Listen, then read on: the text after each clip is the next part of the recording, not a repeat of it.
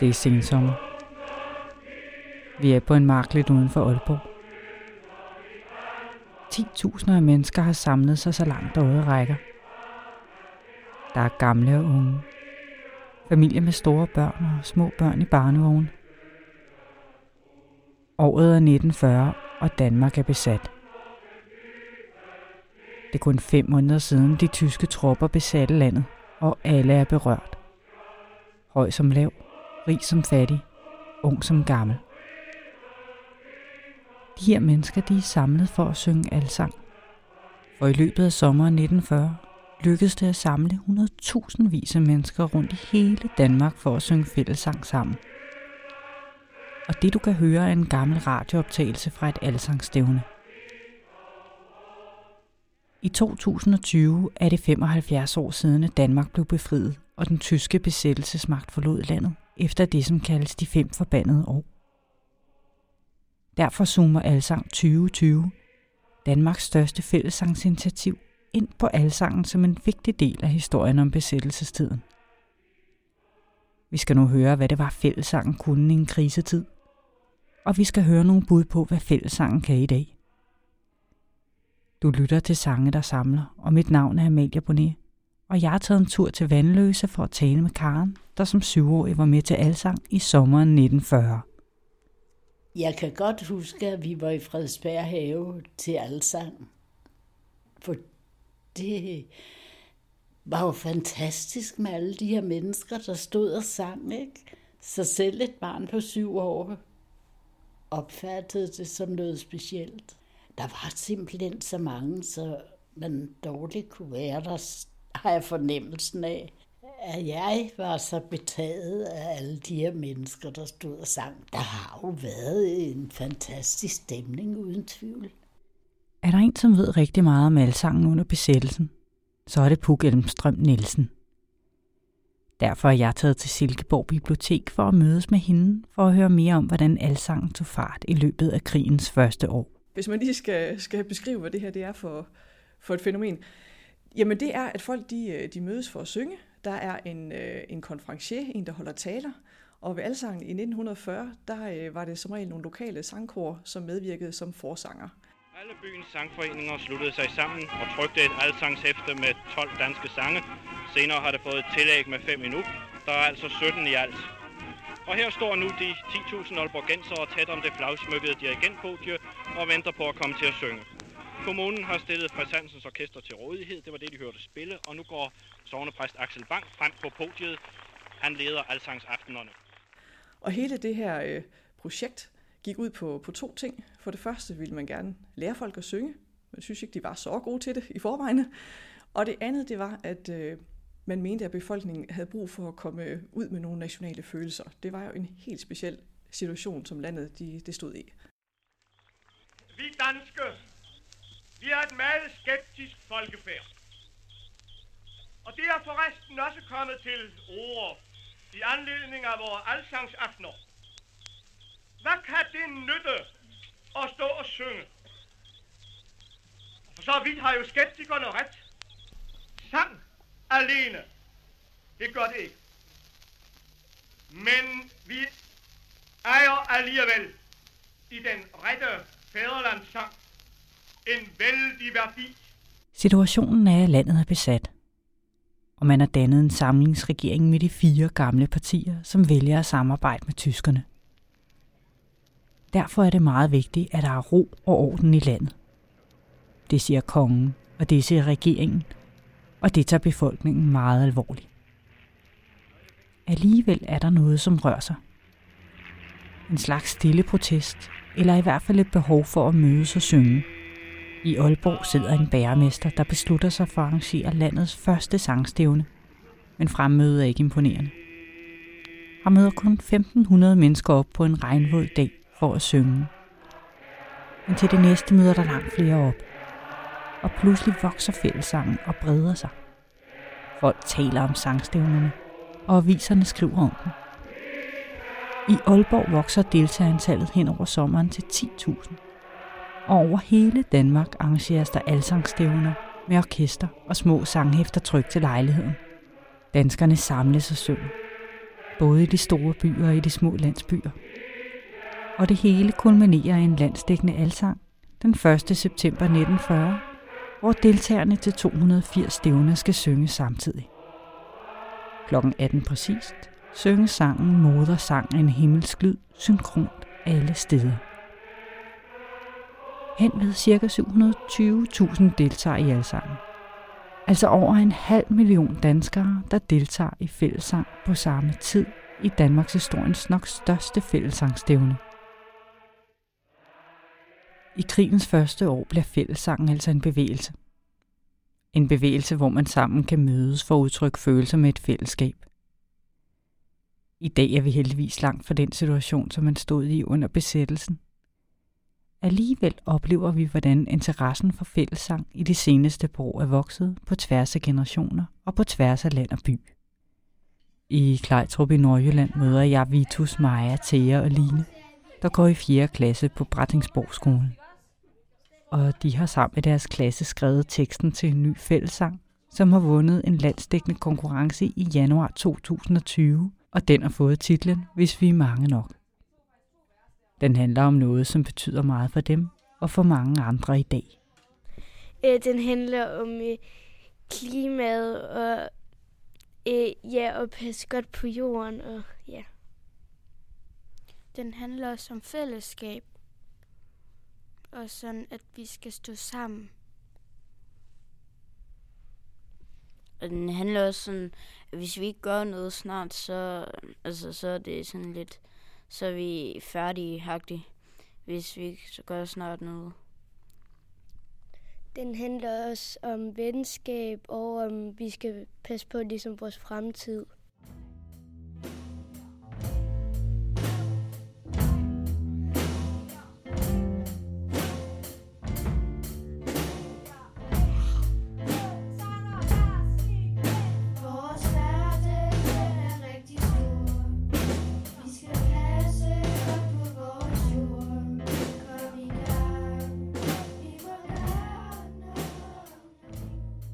I dag kan vi ligesom børnene i 4. klasse udtrykke et budskab klart og præcist.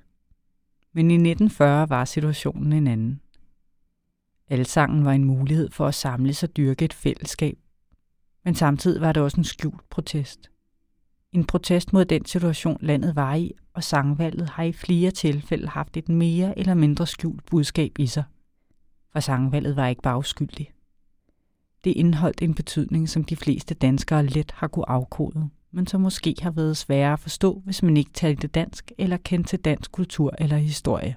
Sanghæfterne indeholdt nemlig Fæderlandssangen, der var skrevet i en helt særlig sammenhæng. Øh, en del af fædrelandssangene skal man også tænke på, er faktisk skrevet i den periode, hvor der, øh, hvor der også var krig og trængsler i Danmark, nemlig øh, i midten af 1800-tallet, hvor der var de slesvigske krige, altså krigen i altså treårskrigen 1848-50 og øh, ikke mindst nederlaget i 1864. Så de sange er jo skrevet på et tidspunkt, hvor der var en tydelig modsætning omkring øh, danskhed og tyskhed. Og det øh, har nogle mennesker jo godt været klar over, når de sang de her sange, at det var, var noget, der havde forbindelse til det. Og så i situationen, når de står og synger i 1940, hvor landet er besat af tyskerne, så har det jo en, en tråd tilbage til noget. Det viser også en måde, man kan, kan bruge sange og historien på.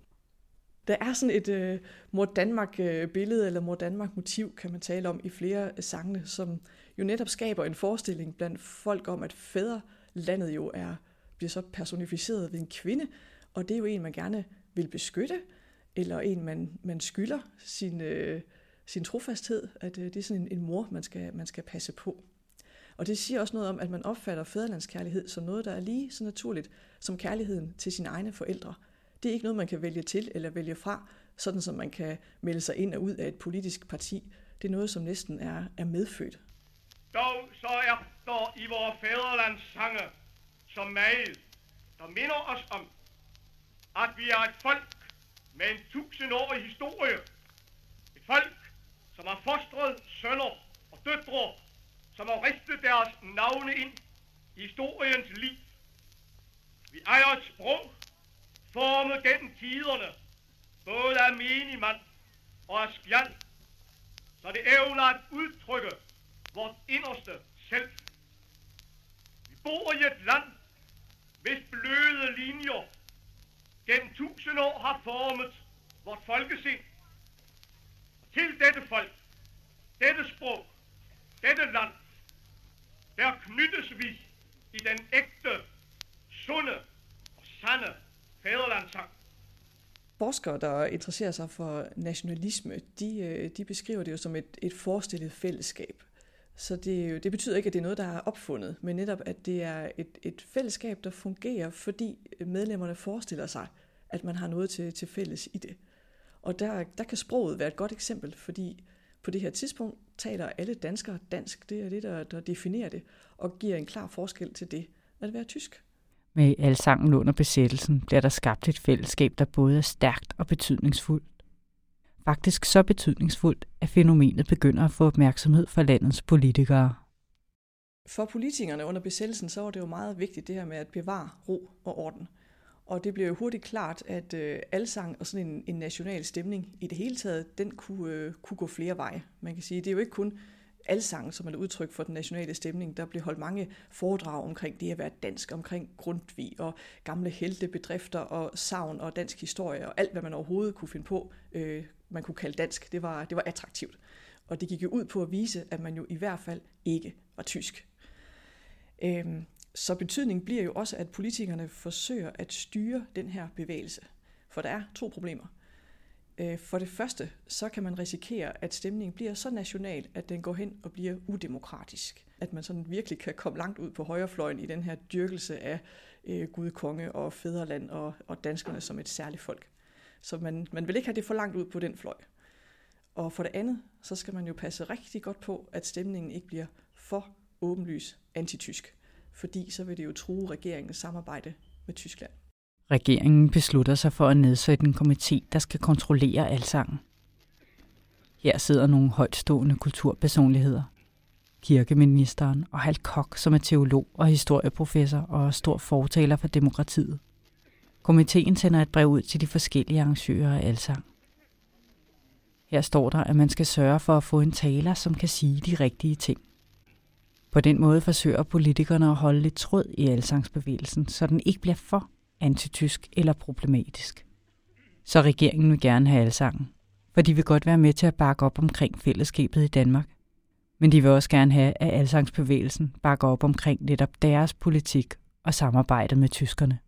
Og det, der sker, det er måske, at øh, jamen, i sommeren 1940, hvor folk er ramt af, af chokket over besættelsen, og der er jo heller ikke lige en modstandsbevægelse, man kan melde sig ind i, så er det her en, øh, et godt svar på besættelsen og samles i sang. Men allerede i løbet af 1941, hvor stemningen bliver mere øh, anspændt, der bliver offentlig værvning til det nazistiske frikrops Danmark, regeringen foretager sig ting, som måske bliver mere og mere upopulære, så begynder øh, interessen for alsang også at dale.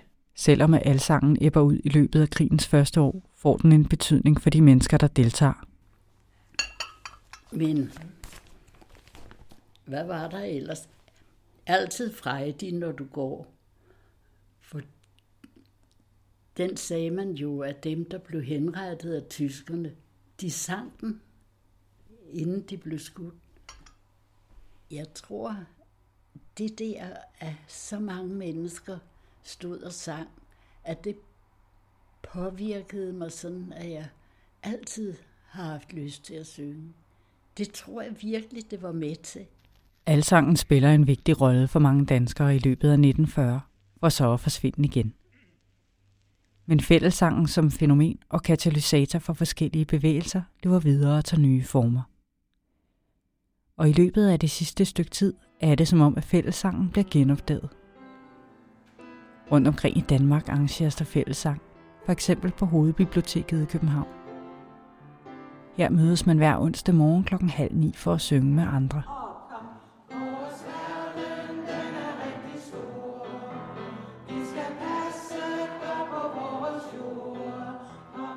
Samtidig med, at vi laver den her podcast, bliver Danmark ligesom store dele af resten af verden ramt af den ekstremt smitsomme coronavirus. En situation, der har medført nedlukning af store dele af samfundet og forbud mod at samles.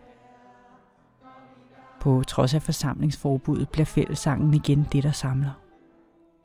I det coronaramte Danmark begynder danskerne at synge fællesang ud af deres vindue, ligesom mange andre europæere, og der synges fællesang på de sociale medier. For eksempel når Philip Faber, som er dirigent for DR Pigekoret, sætter sig foran flyet og inviterer til virtuel fælles morgensang hver morgen. Her synger tusindvis af danskere med hjemme foran skærmen eller sammen med radioen. Men hvad er det, der gør, at vi samles for at synge? Det har Stine Isaksen et godt bud på. Hun er ekspert i fællesang og i, hvordan vi bruger sang i dag. Når man synger fællesang, øh, så kan man jo mærke, at, øh, at det giver fællesskab. Det tror jeg, de fleste, der har været med til at synge fællesang, de har oplevet. Øh, og det interessante er faktisk også, at man kan måle det som nogle fys- rent fysiologiske forandringer i kroppen. Øh, blandt andet så, når man synger, så frigør man endofiner, øh, som er sådan kroppens indre morfin, som gør os glade og løfter stemningen. Øh, og det kan man jo også, altså hvis man for eksempel tager en sang i badet om morgenen eller sådan, så kan man faktisk bruge det til at, at løfte sit humør. Men når vi synger sammen, altså flere mennesker sammen, så frigør vi også et hormon, der hedder oxytocin. Øh, og det hormon, det er rigtig interessant, fordi det er noget, som vi mennesker frigør, øh, og som giver os lyst til øh, at knytte os til hinanden. Det bliver blandt andet frigjort, når kvinder ammer, og når man giver knus og kram og har sex, og sådan nogle forskellige øh, tillidsskabende aktiviteter, så frigør vi oxytocin. Og det gør vi altså også, når vi synger sammen. Så på den måde, så kan man sige, at selve aktiviteten at synge, det er med til at, at gøre, at vi hurtigt kan opbygge et øh, fællesskab med hinanden, uden vi behøver at gå hen og give hinanden alle sammen en krammer. Så store fællesskaber med mange mennesker, det kan man, øh, det kan man generere ved at, ved at synge sammen. Du har lyttet til Sange, der samler. En podcast produceret af Lydtid for Alsang 2020. Danmarks største fællesangsinitiativ. Vores verden, den er rigtig stor. Vi skal passe godt på vores jord. Kom i gang,